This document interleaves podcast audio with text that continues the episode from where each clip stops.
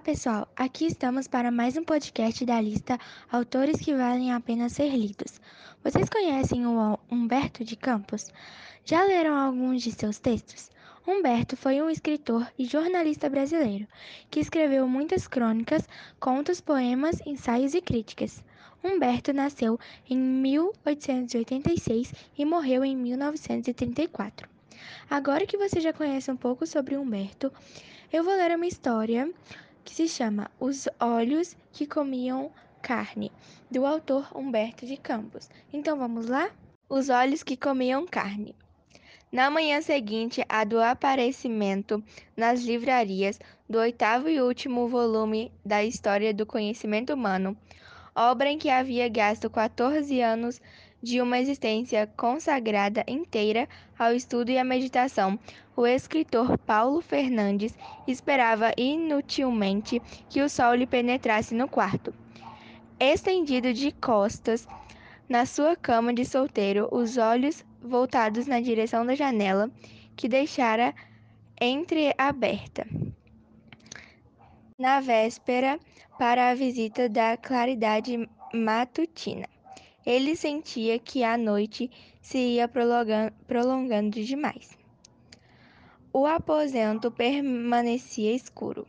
Lá fora, entretanto, havia rumores de vida. Bondes passavam tilintando. Havia barulho de carroças no calçamento áspero. Automóveis buzinavam como se fosse dia alto. E, no entanto, era noite ainda. Atentou melhor e notou movimento na casa.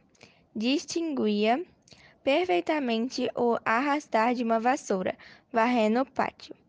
Imaginou que o vento tivesse fechado a janela, impedindo a entrada do dia. Ergueu então o braço e apertou o botão da lâmpada. Mas a escuridão continuou.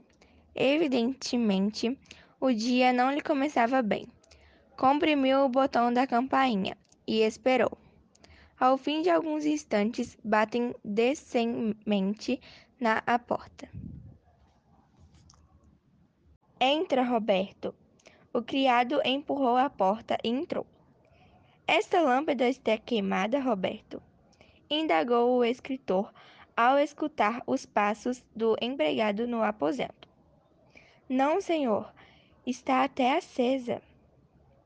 Acesa? A lâmpada está acesa, Roberto! exclamou o patrão, sentando-se repentinamente na cama. Está sim, senhor. O doutor não vê que está acesa por causa da janela, que está aberta. A janela está aberta, Roberto? gritou o homem de letras, com o terror estampado na fisionomia. Está sim, senhor, e o sol está até no meio do quarto. Paulo Fernando mergulhou o rosto nas mãos e quedou-se imóvel, petrificado pela verdade terrível. Estava cego. Acabava de realizar-se o que há muito tempo prognosticavam os médicos. Prognosticavam os médicos.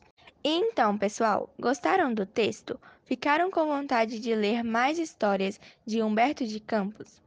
Então, o que faz aí parado? Corra, leia as maravilhosas obras desse autor. Até a próxima!